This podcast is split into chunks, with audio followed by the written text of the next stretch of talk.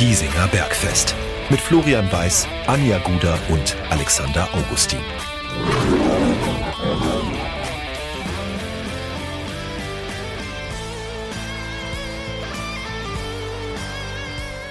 Servus und herzlich willkommen. Giesinger Bergfest, der Löwen Stammtisch meldet sich zurück mit Folge Nummer 104.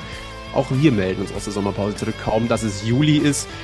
Und wir sind irgendwie alle nach 35 Tagen Stammtischpause mehr oder weniger fit und heiß auf die Saison zurück in dieser Runde. Ich freue mich, dass ihr alle da seid, und ich freue mich natürlich ganz besonders auf Anja und Alex. Grüß euch. Also das Mehr gilt für mich zumindest nicht, es ist eher das Weniger, ehrlich gesagt. Was jetzt, das Fit oder das Heißsein? Weniger fit und weniger heiß. Du warst im Urlaub, du musst fit sein, wobei so Backpacking schon anstrengend ist. Kann ich nur zurückgeben. Sagen wir so, als wir die Stammtischfolge beschlossen hatten, war ich mir noch nicht sicher, ob ich heiß auf diese Saison bin. Aber es kamen ja noch ein paar Neuzugänge. Deswegen finde ich das jetzt alles akzeptabel. Das ist ein. Aber heiß finde ich es noch nicht. Ich weiß nicht, ob es nur mir so gegangen ist, dass ich die Anja kurzzeitig nicht gehört habe. Die Anja habe ich gehört. Ich habe dich nur still stehen sehen. Du warst eingefroren, ja. Es läuft wie eine Eins bei uns, ihr seht schon. Ja, aber die Technik kann auch in der Sommerpause sein, das ist schon in Ordnung. Ja, absolut. Also seit unserem letzten Stammtisch, wie gesagt, 35 Tage saßen wir hier nicht zusammen und haben über den Löwen diskutiert. Das hier heißt jetzt nicht, dass wir nicht uns dazwischen mal zusammengesetzt hätten, denn wir müssen, der eine oder andere hat es wahrscheinlich mitbekommen, den Alex nochmal nachträglich auch zur Hochzeit gratulieren. Anja, wir haben ordentlich mitgefeiert bei Alex und Steffis großen Tag. Das heißt aber auch, für euch ging es, ihr seid beide, Anja und du, Alex, ihr seid beide mal, habt München verlassen, in komplett unterschiedliche Richtungen, habt mich hier zurückgelassen und ihr habt ja mitbekommen, was dann dadurch passiert ist, nur weil ich hier die Stellung gehalten habe. Ja. War dann doch irgendwie ereignisreich in der Sommerpause. Aber es war ganz kurios, weil wir ja am Montagmittag zum Flughafen gefahren sind oder Montagvormittag und uns durch den Check-in gekämpft haben und durch die Sicherheitskontrolle oder vor der Sicherheitskontrolle in der Schlange haben wir plötzlich jemanden erspäht, 2 Reihen weiter, die Anja. Es war wirklich kurios, weil wir wussten voneinander, dass wir in den Urlaub fliegen an diesem besagten Tag, aber dass dann die Abflugzeiten fast noch gleich sind, das war dann schon kurios. Und dass wir uns in jeder Reihe, wenn wir geswitcht sind, wieder unterhalten konnten. Ja, war lustig. Die Anne hat dann noch einen Tipp gegeben zur besten Nummer beim Security-Check, weil da gibt es irgendwie eine spezielle Technologie. Also die Anja ist da voll der Profi und hat das an uns weitergegeben und entsprechend waren wir schnell durch und sind wir dann heil am Urlaubsort angekommen und heil auch wieder zurück. Ja, wie gesagt, also entgegengesetzt hättet ihr gar nicht fliegen können. Mhm. Alex, du nach Fernost und Anja hat gesagt, go west. Ja, also ich habe dann versucht, hier die eure Plätze warm zu halten. Deswegen sitze ich heute auch. Ja, also wenn ihr uns bei YouTube seht, ich stehe heute nicht. Es liegt aber auch einfach daran, mit einer Schiene am Bein ist dauerhaftes Stehen irgendwie nicht so ganz optimal. Ich dachte mir, ich mache mal das, was Fußballer am besten können, nämlich sich am Bein verletzen. Habe aber doch mal ordentlich Glück gehabt. Also kein, wie vermutet, irgendwie Kreuzbandriss oder Meniskusriss oder so, aber trotzdem 6 Wochen Sportpause. Deswegen heute und wahrscheinlich auch die nächsten Stammtische erst noch mal im Sitzen bei mir. Und dann Reha mit Giovanni Jemma und dann geht's wieder. Ja, über den sollten wir nachher auch noch reden. Also, aber ich glaube, wir sind gut erholt. Wir wollen wieder in den Löwenkosmos eintauchen und es ist jetzt nicht so, dass in den letzten 35 Tagen nicht ein bisschen was passiert wäre. Ich hoffe, ihr seht es uns nach, dass wir jetzt nicht 35 Tage komplett Tag für Tag aufarbeiten, aber wir wollen natürlich schon so ein bisschen über die Eindrücke sprechen, die wir gewinnen konnten, weil ich glaube, so ganz ohne Löwen kann man ja nicht durchs Leben gehen. Das heißt, wir haben auch das ein oder andere aufgesogen und dementsprechend fangen wir doch mal an.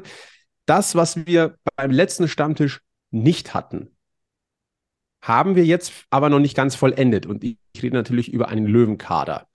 Der sieht natürlich deutlich anders aus als zum Ende der vergangenen Saison. Das haben wir alle erwartet.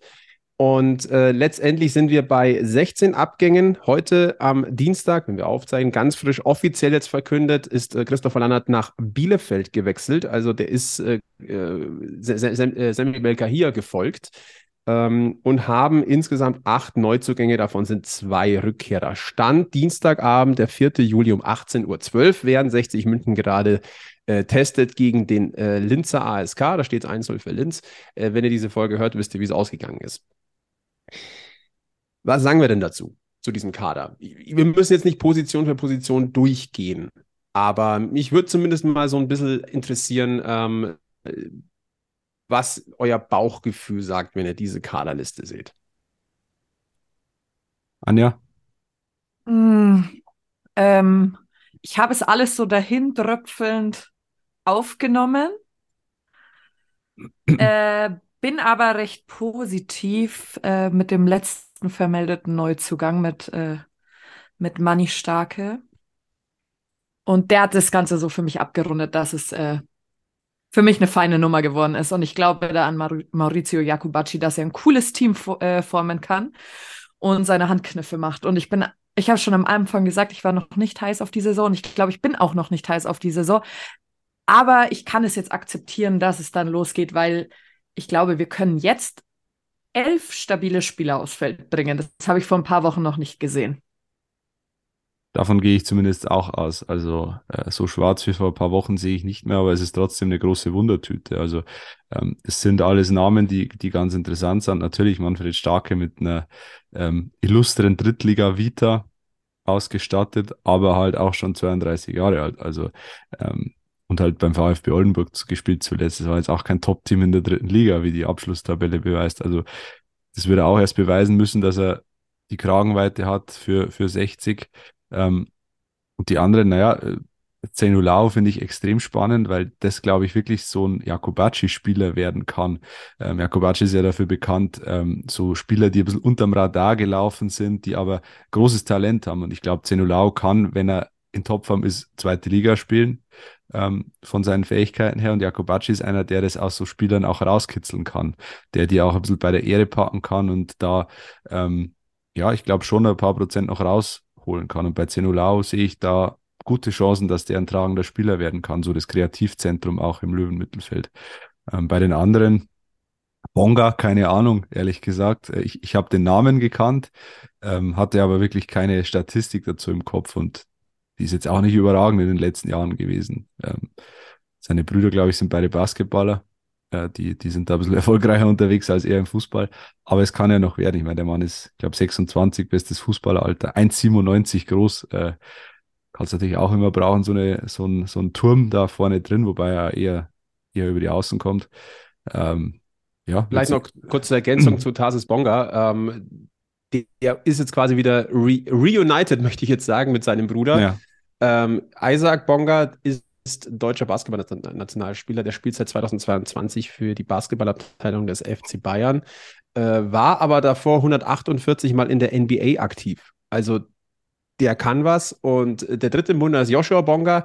Der hat zuletzt für Salgiris Kaunas aus Litauen gespielt. Das wird jetzt vielleicht dem Fußballkosmos nicht so viel sagen, aber Salgiris Kaunas ist schon eine sehr gute Basketballadresse in Europa.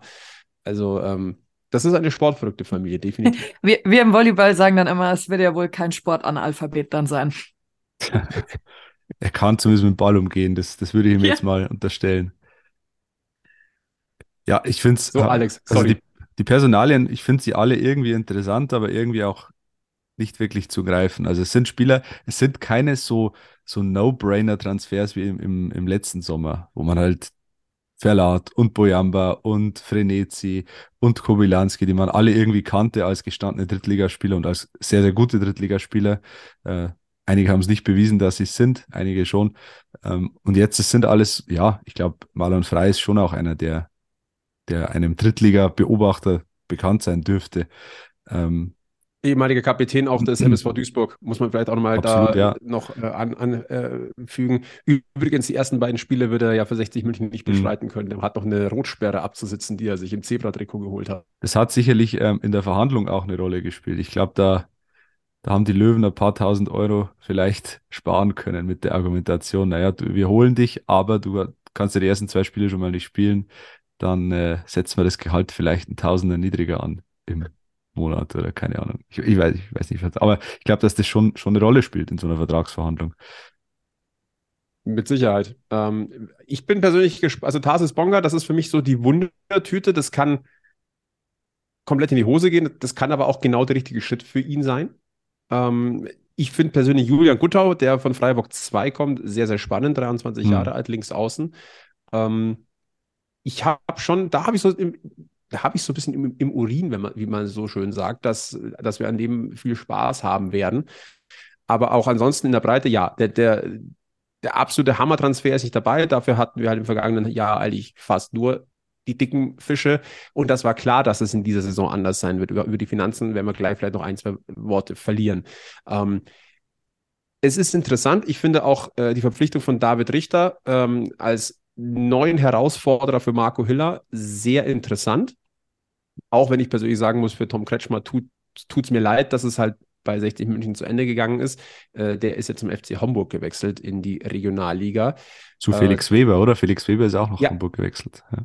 Absolut. Und aber ich glaube,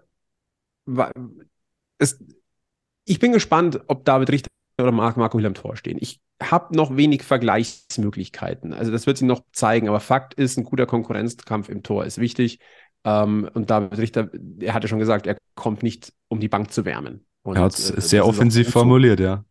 Also er hat es offensiv, aber nicht zu offensiv formuliert. Ja. Er hat es nicht unclever gemacht. Aber er hat seine Ansprüche schon angemeldet und das kann ja nur positiv sein. Also eben, wenn es da auf einer Position einen Konkurrenzkampf gibt, einen gesunden Konkurrenzkampf, keinen vergifteten, wieso nicht?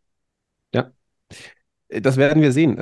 Wir haben momentan einen Testspieler in Reihen von 60 München. Das ist Alexander Mankowski, 22 Jahre alt, spielt momentan für den Floridsdorfer AC. Nee, nicht mehr. Vertrag ausgelaufen. Oder da ist der Vertrag ausgelaufen jetzt am 30.06. Ganz genau. Entschuldigung.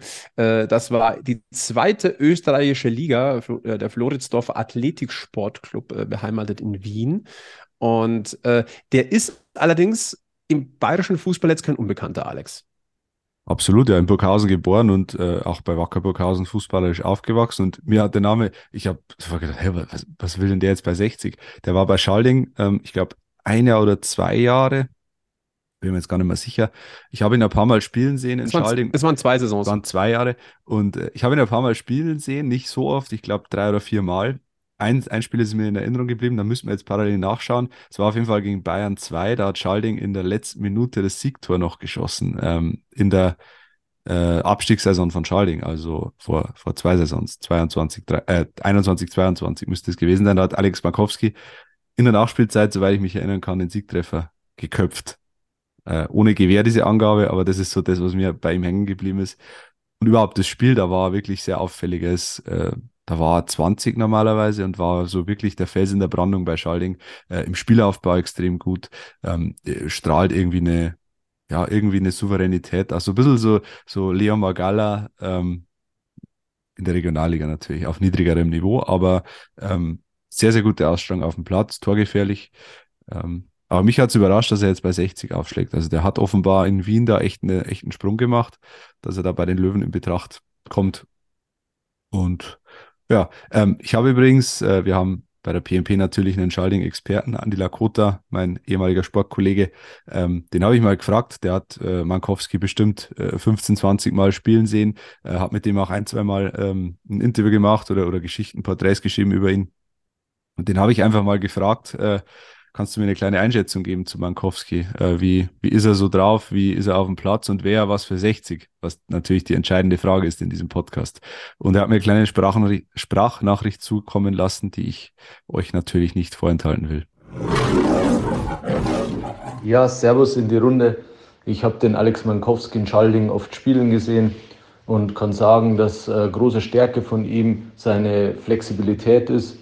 Er ist im Defensivbereich sehr variabel einsetzbar, hat in Schalding Linksverteidiger, Rechtsverteidiger, Innenverteidiger und auch auf der 6er-Position agiert. Alex ist ein sehr dynamischer Spielertyp, robust und gut im Zweikampf, bringt aber auch eine gute Technik mit und ist daher wertvoll für die Spieleröffnung.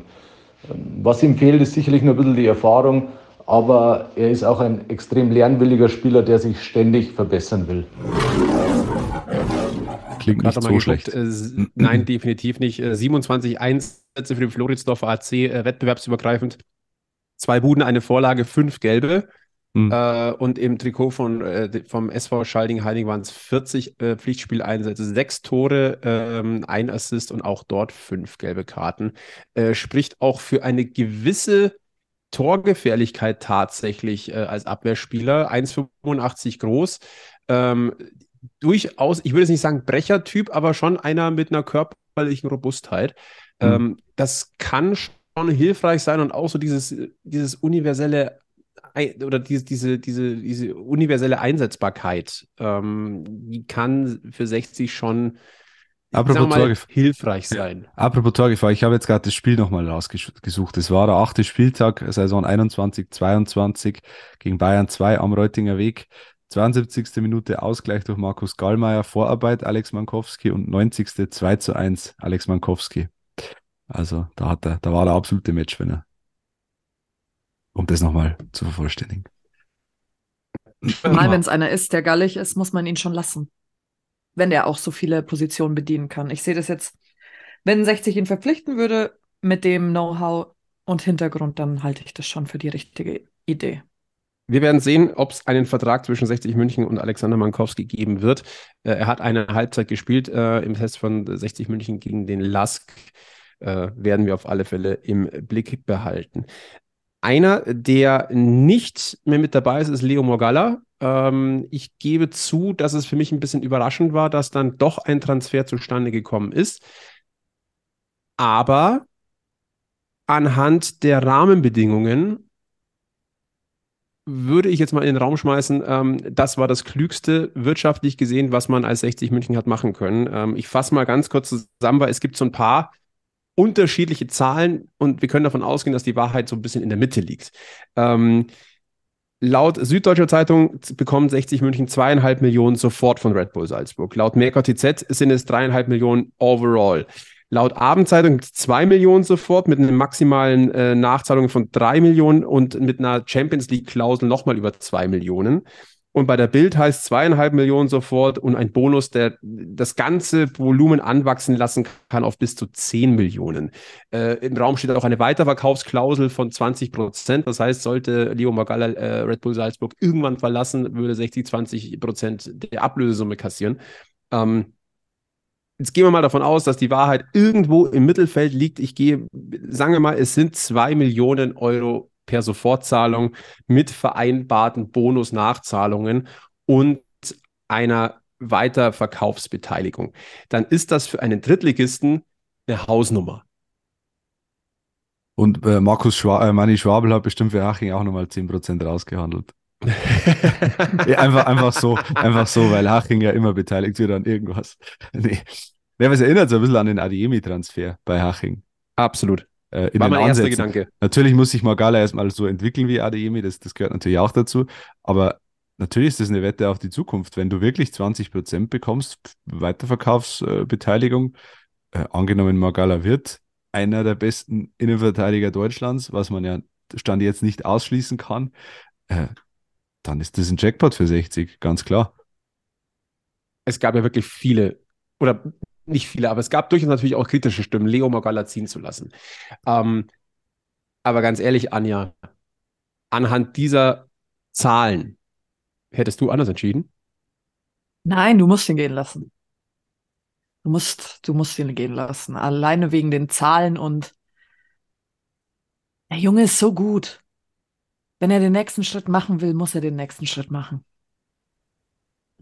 Ich meine, ja, hier hat das gefruchtet, was wir in der Vergangenheit zu Recht, wie ich finde, oftmals auch kritisiert haben, dass man ein Talent vertraglich gebunden hat und dass man nicht leer ausgeht für ein gut ausgebildetes Talent, wenn es denn geht. Ja. Das ist jetzt hier der normale Gang der Dinge. Und als Drittligist diesen Deal rauszuholen, und mir ist es jetzt in der Hinsicht auch ist aus blauer Sicht, wer das eingetütet hat. Ob das von der EV-Seite jemand war, ob das die Geschäftsführung war, ob das die Ismaik-Vertreterseite sind, es ist egal. Im besten Falle, würde ich jetzt sagen, hat jeder seinen Anteil dran. Ein Günter Gorenzel, der nicht mehr da ist, sei es auch wer überhaupt von der Investorenseite, und dass da etwas Hand in Hand eingefädelt wurde. So wird es ja auch gewesen sein. Natürlich hat jeder seinen Anteil. Gorenzel hat dafür gesorgt, dass Morgalla langfristig an den Verein gebunden worden ist, ohne Ausstiegsklausel. Das würde ich jetzt Gorenzel zuschreiben, guten Gewissens.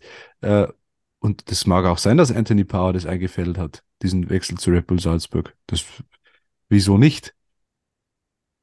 Und dann kann man sich die Hand geben, kann man sagen, gute Arbeit, Leute, weiter so. Genau. Aber stattdessen, ja. Ich meine, die Sache ist ja die, man könnte das jetzt wunderbar als Gemeinschaftsprojekt verkaufen. Das wäre für die Außendarstellung auch gar nicht mal so schlecht. Ja. Wir sind aber hier bei 60 München. Ja. Es ist doch schön, wenn man Konstanten hat. Das möchte natürlich wieder der ein oder andere für sich proklamieren, oder es gibt die Stimmen und die Stimmen.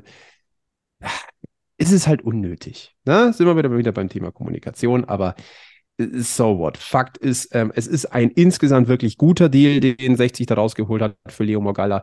Der wird zuerst beim SV Liefering spielen, also beim Farmteam von Red Bull Salzburg in der österreichischen zweiten Liga. Es gab auch Stimmen, die gesagt haben, ja, da hätte er gleich mit der dritten Liga bei 60 noch weiter Spielpraxis sammeln können. Ja, hätte, wäre, wenn. Aber der Zugriff von Salzburg auf Liefering ist halt ein anderer. Na? Wenn er da liefert in Liefering, dann geht's richtig rund. Und vor allem, wenn wir auf die Kader der letzten Saisons von Red Bull Salzburg schauen, da sind ja einige dabei, die diesen Weg einfach gegangen sind.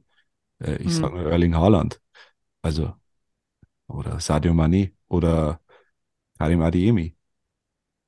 Ja, absolut. Also, das ist sicherlich aus Spielersicht nicht die schlechteste Wahl. Natürlich, Red Bull kann man drüber streiten, ob man da hinwechseln muss, aber wenn du dich entwickeln willst als Spieler, ist das nun mal eine Adresse, die ganz weit oben steht. Das muss man so anerkennen. Es geht hier um eine Karriere und, Entschuldigung, da ist auch jeder sich selbst der Nächste. Man kann die Systematiken im Weltfußball oder wie jetzt bei Red Bull Salzburg, kann man die kritisieren, auch zu Recht, klar. Aber aus Karrieresicht und Sprungbrettsicht ist das ein absolut valider Step, den Leo Morgalla da macht. Cool. Und du hast die Beispiele schon genannt. Es gibt genügend Beispiele dafür, wo das wunderbar funktioniert hat. Und man muss natürlich auch sagen, Salzburg investiert schon auch ordentlich in junge Spieler und sind auch mal bereit, ein bisschen mehr zu zahlen als jetzt ein Bundesligist. Also da waren ja noch ein paar Teams im Raum gestanden, die an Leo Morgalla auch interessiert sind oder gewesen waren. Und da glaube ich sofort, da Salzburg gesagt hat, okay, wir sind bereit, noch mal ein bisschen tiefer in die Tasche zu greifen. Also es deckt sich mit den Erfahrungen der letzten Jahre, und Karim Adeyemi mit Haching war das beste Beispiel. Ganz wichtig in der Zusammenstellung ist natürlich auch, dass durch diese Mehreinnahmen mehr Geld natürlich da ist, und dann hat sich die Frage gestellt, ja, profitiert denn hier der Etat für die neue Saison davon? Und ja, er profitiert davon. 500.000 Euro von diesem Transfer fließen in den Kaderetat, können also nochmal investiert werden. Über Alexander Mankowski haben wir schon kurz gesprochen als Option, aber auch auf der neuen. Vorne im Sturmzentrum. Da soll noch was passieren. Stand jetzt ist es 18:33 Uhr, am Dienstagabend gibt es keine Vollzugsmeldung, aber wir können davon ausgehen, dass sich da noch was tun wird und ehrlicherweise auch tun muss. Und ich möchte jetzt ehrlich gesagt auch niemanden im Löwenangriff zu nahe treten, aber Finn Lakenmacher und Medes Genderovic, ob die klassische 9 so ausfüllen können, wie man es vielleicht benötigt, weiß ich nicht. Tarsis Bonga ist ein Rechtsaußen, Devin Sür ist ein Linksaußen, noch sehr jung, Julian Guttau ist ein Linksaußen und Manso Orotakba, der ist erst 18. Also ein gestandener Stürmer, der tut schon noch Not. Du bist natürlich jetzt mittlerweile in einer Phase, wo es schwierig wird, noch einen Top-Stürmer zu holen für Drittliga-Verhältnisse, weil die Saison steht vor der Tür. Gut, ein bisschen ist noch hin, aber die besten Stürmer im Regal sind weg. Aber du kannst natürlich hoffen, dass Weil natürlich steht ein Manuel Schäffler im Raum. Da dürfen wir ehrlicherweise davon ausgehen, dass es eher nichts wird. Glaube ich auch. Dann musst vielleicht einfach mal abseits des Mainstreams schauen irgendwo, entweder in den Regionalligen, sage ich jetzt mal, oder Jacobacci hätte ja gerne einen Wunschstürmer aus der Schweiz gehabt, den er nicht bekommen hat. Musst vielleicht die anderen Märkte mal abchecken, was da so los ist. Ja, oder Folgen von der Pause sogar angesprochen, theoretisch kannst du auch jemanden Vereinslosen holen, der es nochmal richtig wissen will. Na, das kann funktionieren, kann nicht funktionieren, aber das ist möglich. Mir kommt auch gerade, sollte man vielleicht noch ansprechen, nachdem der Vertrag von Christopher Lannert, der bei 60 noch ein Jahr gelaufen wäre, eigentlich da müsste eigentlich auch noch zumindest eine kleine Ablöse von Bielefeld nach München fließen. Also von dem her, es ist definitiv noch ein bisschen Spielraum jetzt gewonnen worden und das dürfen wir, glaube ich, sehr sein, was da passiert. Vieles kann man aber auch nicht nur über Talent machen, sondern auch über Motivation. Und wir haben das Gejammer im Löwenkosmos im Sommer war, glaube ich, deutlich lauter als in den vergangenen Jahren. Aber wie soll man sagen? Vielleicht machen wir statt ein bisschen Jammer, machen wir mehr Jammer, oder? Jammer gegen den Jammer. Absolut. Und wie das kann so klingen.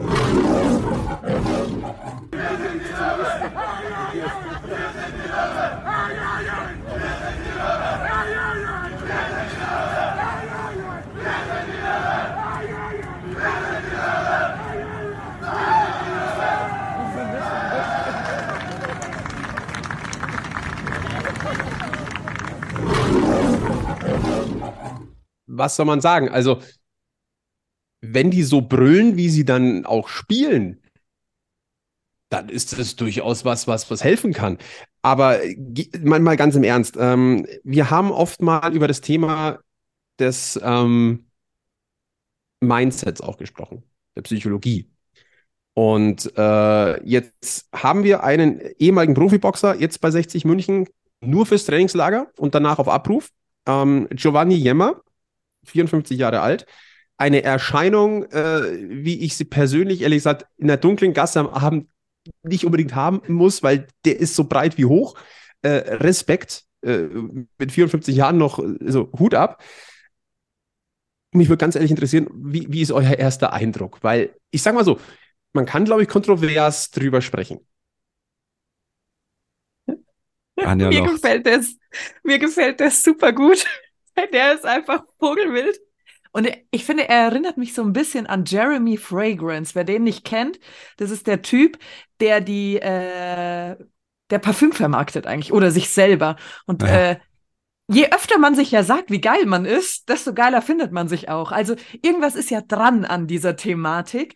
Und ich habe bei OMR quasi auch so eine Mindset-Schulung von dem Besuch 20 Minuten und habe 20 Minuten auf mich einreden lassen, wie geil ich bin. Danach habe ich mir gedacht, ja, er hat eigentlich voll recht, ich bin cool.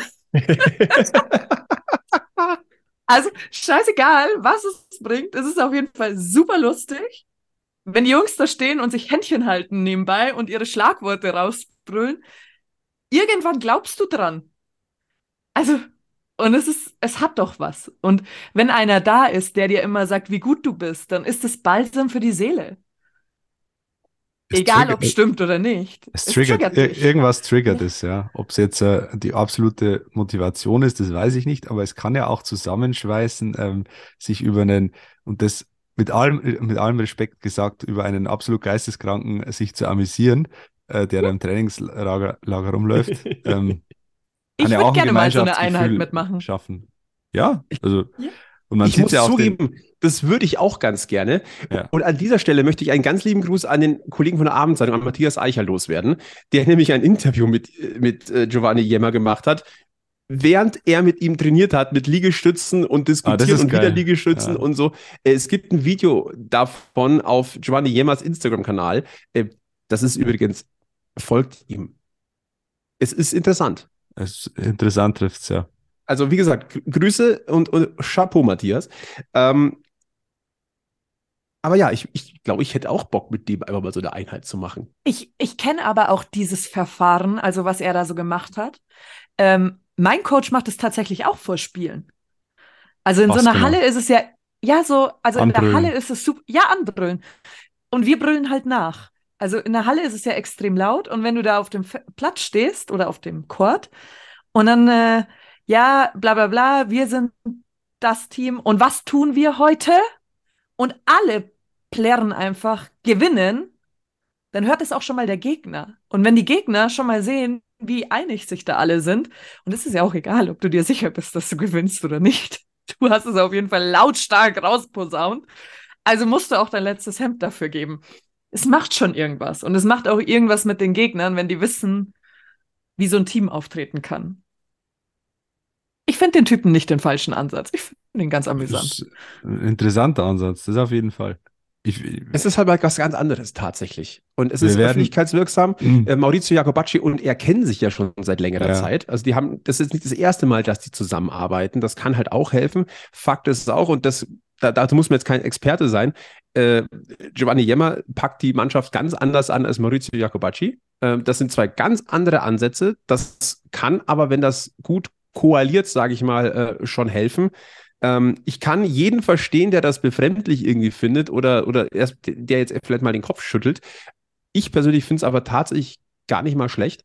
Das ist wirklich mal was ganz anderes und 60 muss dieses Jahr einiges anders machen als im vergangenen Jahr. Ich glaube, da sind wir uns alle einig. Worauf Giovanni Jemma immer setzt, ist seine also neben dem Wir sind Löwen, er setzt auf Kraft, er setzt auf Fokus, auf Überzeugung. Und er scheint auch ein sehr gläubiger Mensch zu sein. Er ist da wirklich so, er vertraut auf Gottes Segen, er vertraut auf Kraft aus dem Universum. Wenn man der Typ dafür ist und wenn einem das Kraft geben kann und wenn man das noch vermitteln kann, ja, das kann funktionieren. Da kann man jetzt davon halten, was man möchte, aber wenn er quasi diese Überzeugung an das Team nur ein bisschen weitergeben kann, dann ja, warum nicht? Mich würde es interessieren, was Jacobacci sich da genau dabei gedacht hat. Also mit welchem Hintergedanken er den engagiert hat, weil er ist ja kein Mentalcoach oder so. Jemma. Also der ist ja, naja, Motivationskünstler. Keine Ahnung, wie man das nennen will. Aber ist auf jeden Fall einer, der von sich selber zu 180% überzeugt ist. Das auf jeden Fall, ja. Und wenn er sowas nur an das Team weitergeben kann, dass es auf jeden so ein bisschen überspringt, dann hat es schon was gebracht. So will ich das auch sehen. Ich bin gespannt. Giovanni Jemma macht auch irgendwie den Eindruck, dass der ist so, wie er ist. Es gibt auch jetzt ein Video, wie er Blue Suede Shoes performt vor der Mannschaft auf so einer Empore am letzten Abend im Trainingslager. Auch das muss man gesehen haben. Also irgendwie, ja. Ist er Marken. Wieso übernimmt nicht er den Instagram-Kanal der Löwen oder den TikTok-Kanal? Ja. Das fände ich gut, weil den finde ich jetzt wieder nicht mehr so stark wie früher. Sag aber so, da ist viel möglich. Das Potenzial ist definitiv da. Mit Blick auf die neue Mannschaft stellt sich natürlich auch die Frage, wer wird neuer Löwenkapitän? Und während der Vorbereitung haben 3 Spieler die Binde getragen. Einerseits Marco Hiller, Philipp Steinhardt und Jesper Verlat. Jesper Verlat auch beim Test jetzt gegen den LASK. Im Raum stehen noch Tim Rieder und auch tatsächlich Marlon Frey so ein bisschen. Das sind die so ein bisschen genannt werden. Ich sag mal so, mein Bauchgefühl würde momentan Richtung Jesper Verlat tendieren, weil er von allen Genannten ein unumstößlicher Stammspieler sein wird. Ich persönlich bin kein großer Fan davon, einen Torhüter zum Kapitän zu machen. Ja. Das hat nichts mit Marco Hiller, mit seinem Standing, mit seinem Löwenherz zu tun. 0. Aber er muss sich gerade verteidigen gegen David Richter. Und ich persönlich bin der Meinung, ein Torhüter hat zwar das gesamte Spiel vor sich, aber er ist nicht mitten im Spiel drin. Und ich finde, ein Kapitän, der muss irgendwo auf dem Platz stehen. Philipp Steinhardt, bin ich so ein bisschen zwiegespalten. Fände ich eine solide Lösung. Allerdings da bin ich auch beim Thema Flügelspieler. Ja, kann funktionieren. Philipp Steinhardt ist auch schon lange da. Ist er aber der Leader? Weiß ich nicht. bei Tim Rieder, der war so lange verletzt, der hat unter Maurizio Jacobacci noch kein Pflichtspiel bestritten. Ich würde es ihm grundsätzlich zutrauen, aber der muss erstmal wieder auf den Damm kommen. Und Marlon Frey, ja, nichts gegen Marlon Frey, aber Neuzugang gleich die Binde geben, bin ich mir unsicher. Und ansonsten sehe ich eigentlich so gut wie niemanden, der das ansonsten machen würde. Das war jetzt mein Monolog. Jetzt bin ich gespannt auf eure Meinung. Anja? Ich muss gar keinen Monolog halten. Für mich steht es außer Frage, dass es Jesper Verlat ist nach dem Abgang von Deichmann. Oh, nochmal schnell Auer. Ja, nochmal schnell Auer. Aber dann ist es Verlat. Für mich auch. Eindeutig. Weil ja, im Prinzip kann man das nur wiederholen, was du gesagt hast, Flo. Ich sehe auch keinen Tormann als Kapitän. Philipp Steinhardt ist kein vom Typ her, glaube ich, kein Kapitän. Ja, und die anderen, mein Tim Rieder, lange verletzt.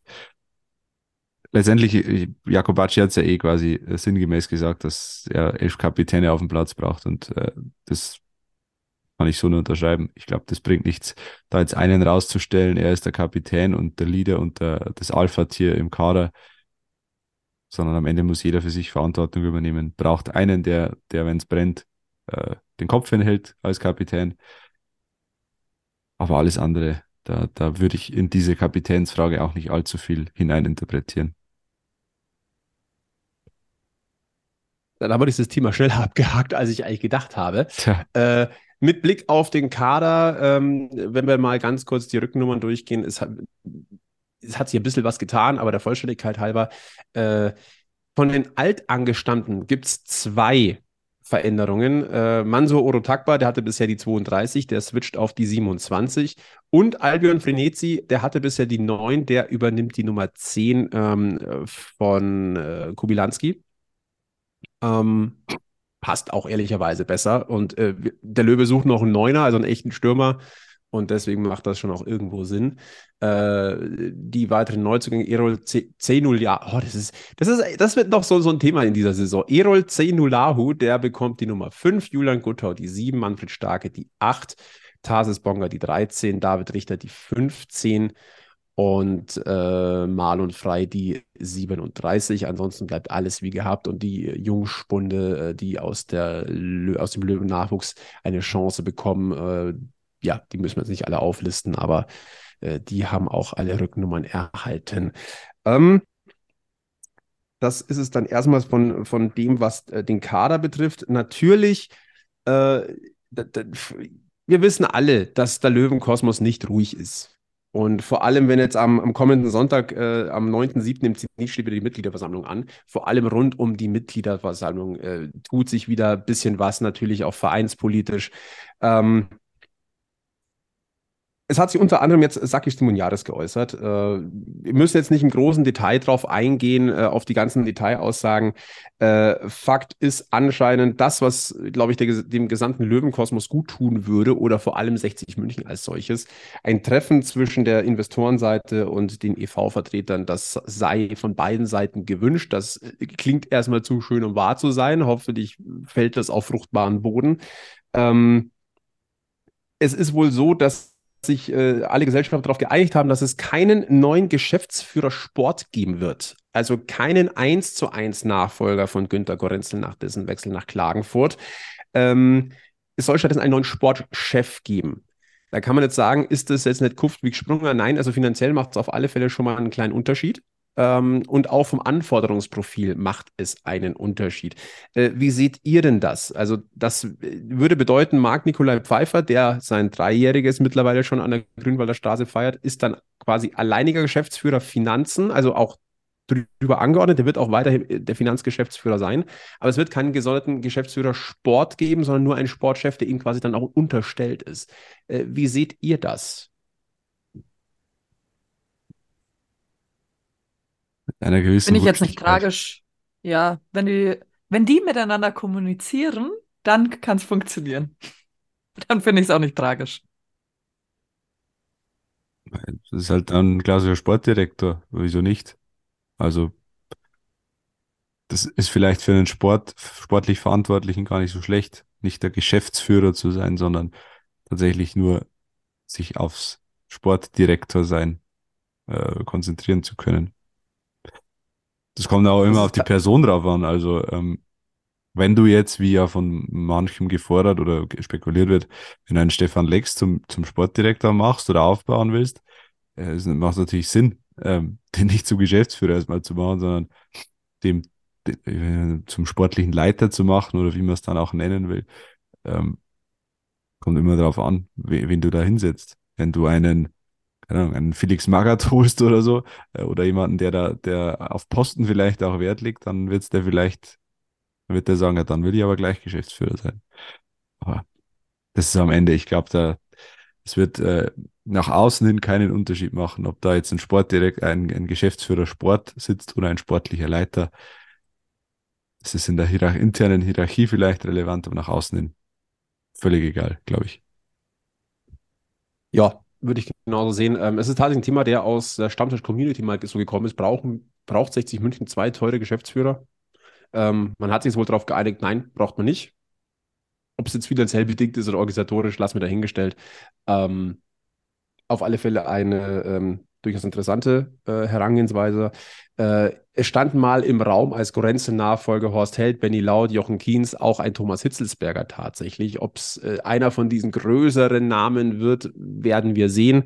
Von einigen Seiten in den Ring geworfen, von anderen Seiten wieder aus ihm rausgeworfen ist Anthony Power. Ob das mal zur Diskussion stand oder nicht, sei dahingestellt.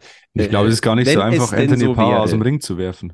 Sein Körper. Das ist richtig. Ja, das könnte vielleicht noch Giovanni Jemma, der könnte das vielleicht. Das soll jetzt keine Werbung sein, um da mal ein Sparring irgendwie öffentlichkeitswirksam in den Raum zu stellen, wobei ich es spannend finden würde.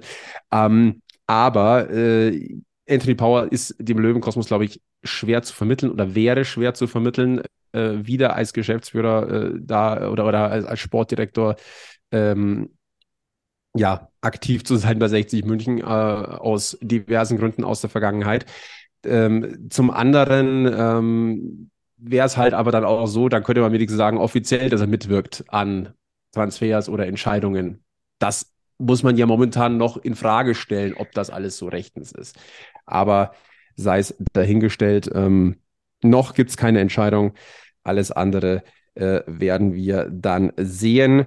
Eine kurze Sache, die nicht förderlich ist, und das ist, wenn man Schaum vor dem Mund hat in Diskussionen oder in der Kommunikation. Ich glaube, das bringt nichts. Wenn, dann muss man konstruktiv miteinander umgehen. Hasan Ismaik hat sich auf seinen Social-Media-Kanälen vor kurzem jetzt wieder geäußert. Da ging es um eine Auflistung, die das Löwenmagazin gemacht hat über die letzten Jahre, Ismaik und die Geschäftsführer. Da hat er eine Stellung dazu bezogen, kann man machen. Man sollte dann vielleicht nur nicht in der Kommentarfunktion auf User-Kommentare reagieren mit "Du bist sehr dumm" im eigenen Namen. Egal, wer da kommentiert hat im Namen von Hasan Ismaik, ob er selber ist oder jemand, der dahinter steht, ist nicht so optimal in der Kommunikation. Eine sachliche ganz schön dumm. Eine sachliche Feststellung. Du bist sehr dumm. Das finde ich, sachlicher geht's kaum. Ist auch ein astreiner Satz. Also kurz und knackig. Also wirklich, du bist sehr dumm. Ich finde das tatsächlich sehr, es ist eine Beleidigung, aber ich finde es eine sehr sachliche Beleidigung. Also hätte er auch sagen können, eine sehr sachliche Beleidigung. Du verblödeter Vollpfosten. Das, wenn er gesagt hätte, dann bitte Account schließen. Aber "du bist sehr dumm", finde ich fast schon wieder souverän irgendwie. Souverän pariert. Ja. Okay.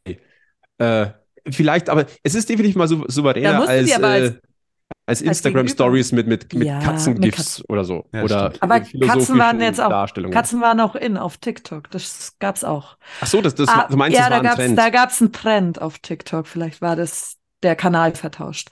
Aber vielleicht macht sich das Gegenüber jetzt Gedanken, ob es wirklich dumm ist. Ja. So ein bisschen, das ist ja... Das machen sich Leute in Kommentarspalten grundsätzlich immer. Machen sie immer Gedanken, ja. Ja, welche Gedanken das sind, lass uns mal dahingestellt. Ich finde grundsätzlich ist Kommentarspaltenlesen auch ein Hobby von mir. Ja, aber finde ich eigentlich schon immer sehr witzig. Wirklich?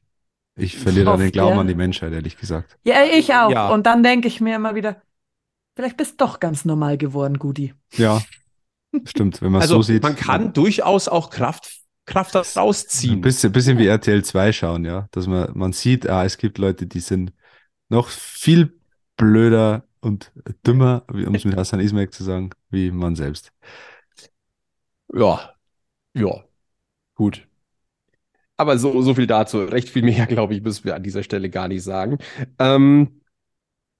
Ihr werdet zwei Sachen heute vermissen. Oder eine Sache, die habt ihr wahrscheinlich vermisst als treue Stammtischhörer.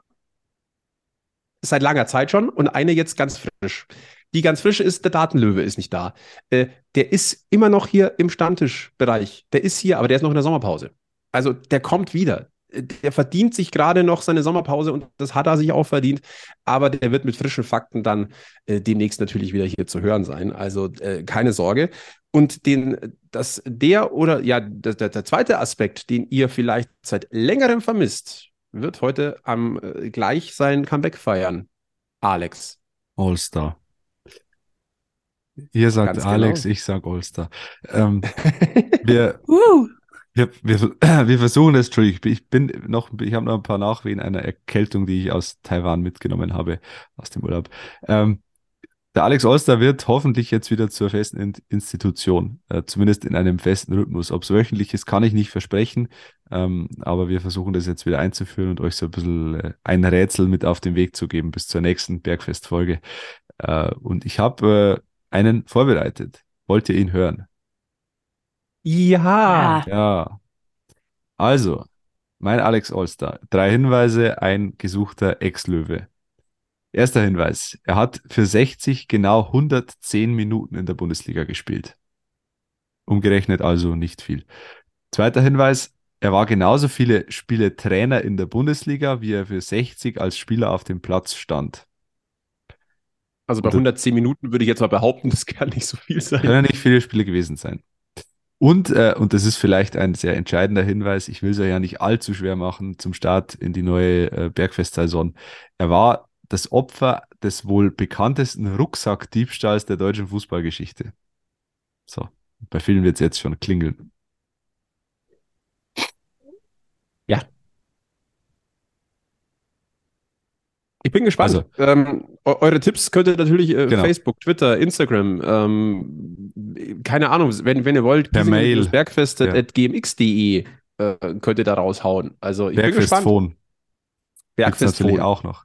Und es kann auch durchaus mal passieren, dass wir einen Alex Olster mit einer Verlosung kombinieren in den nächsten Wochen. Möglicherweise. Also dranbleiben. Es ist alles möglich in dieser neuen Saison. Alles. Auf und neben dem Platz. Und im gesamten Löwenkosmos. Man muss nur ganz fest dran glauben. Ja, ganz fest dran glauben und es ganz fest über den Platz brüllen. Ja, du brauchst Fokus, Kraft und wir sind die Löwen. Genau. Power, Baby.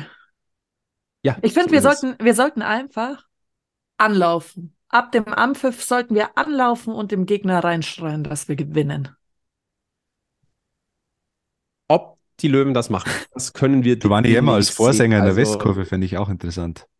Oh. Ja, der braucht nicht mal ein Megafon. Nein, braucht er nicht. Aber er braucht ein stabileres Vorsängerpodest. Das stimmt allerdings. Aber ich glaube, vom Mindset her wäre er wirklich ein guter Vorsänger. Ja, absolut. Wenn wir mal gucken, wie die Löwen demnächst agieren werden. Übrigens 0:2 ist das Testspiel gegen den LASK ausgegangen. Also 60 braucht definitiv vorne noch ein bisschen Verstärkung. Vom Spielbetrieb abmelden. Wir steigen ab. Alles scheiße. Natürlich. Die Löwen reisen jetzt am Dienstagabend noch zurück nach München. Das Trainingslager ist beendet. Die nächsten beiden Testspiele sind beim FC Memmingen am 9. Juli und am 15. Juli beim TSV Wemding. Das ist ein Samstag. Am Sonntag, den 16. Juli, ist dann das Fanfest an der Plümbader Straße. Da gibt es dann auch das erste Mal die Heimtrikots zu sehen. Ich verstehe einfach nicht, wie man da so lange warten kann, bis man die Heimtrikots präsentiert. Also irgendwie finde ich das irgendwie ein bisschen affig, aber das da können wir auch nochmal drüber reden. Ich muss auch sagen, ich finde zumindest die neuen Auswärts- und die neuen Dritttrikots, das ist ein deutlicher Schritt nach vorne aus diversen Gründen. Auch wenn mir vielleicht die Nadelstreifen im Auswärtstrikot ein bisschen zu türkis Türkis sind, hätte ein bisschen hellblau, hätte es aufgetan, aber ansonsten, das ist schon ganz gut so. Ja. Wie gesagt, Fansfest am 16. Juli und das finde ich eigentlich eine ganz coole Geschichte, am 29.07. quasi, ja, das ist dann eigentlich schon Generalprobe für den Drittligastart, ein Blitzturnier in Heimstetten im Sportpark und da geht's gegen Borussia Mönchengladbach und den VfB Stuttgart und das Ganze am selben Tag, denn das ist ein Blitzturnier, bei dem über jeweils zweimal 30 Minuten gespielt wird und Tickets kosten 18 €, freie Platzwahl, 12 € sind's für Ermäßigte. 13.30 Uhr ist Einlass, um 15 Uhr Gladbach gegen 60, um 16.15 Uhr Gladbach gegen Stuttgart und um 17.30 Uhr 60 gegen Stuttgart. Telekom Cup auf Wish bestellt. Quasi. Ja, es ist auch nicht der Telekom Cup, sondern der Schau-ins-Land-Reisen-Cup. Eben, sag ich doch, Telekom Cup auf Wish bestellt. Genau. Sehr, sehr schön, muss ich sagen. Ich hoffe, da Der Sportpark in Heimstetten wird gut sein, also auf alle Fälle sehr, sehr interessant. Vor einigen Jahren, ich glaube, das war 2019, gab es so ein Turnier in Heimstetten schon mal, damals mit 60 Augsburg, Fürth und Gladbach. Damals aber jeweils nur 45 Minuten einfach. Aber das nur als Service. Haben wir irgendwas vergessen, was wir definitiv noch ansprechen wollten, liebe Stammtischrunde? Wir versuchen jetzt bis zum Saisonstart wieder wöchentlich da zu sein. Das, glaube ich, kann man sagen. Wir können es aber nicht hundertprozentig versprechen. Es kann sein, dass mal eine Folge oder eine Woche ohne Folge vergeht. Aber spätestens zum Saisonstart sind wir dann wieder Vollgas zurück. Und bis dahin lassen wir uns von Giovanni Jemma noch ein bisschen anschreien. Und dann wird es schon, glaube ich. Genau. Und liebe Anja, ich bin ihm schon während dieser Sendung gefollowt. Sehr schön. Und liebe Anja, es gibt ja viele Möglichkeiten rauszufinden, ob wir rauskommen oder nicht, denn man kann uns ja auch folgen. So ist es. Mhm. Auf allen Kanälen. Und hinterlasst uns Instagram, Facebook, Twitter und ihr könnt uns natürlich auf allen Plattformen folgen und uns eine 5-Sterne-Bewertung dalassen. Alles unter 5 Sterne gibt's nicht, dass das klar ist. Danke! Ansonsten kommt Giovanni Jemma. Wer unter 5 Sterne gibt, der bekommt von Giovanni Jemma aufs Maul. So. Okay. Das ist ein Schlusswort für diesen ersten Stammtisch der Saison 23/24.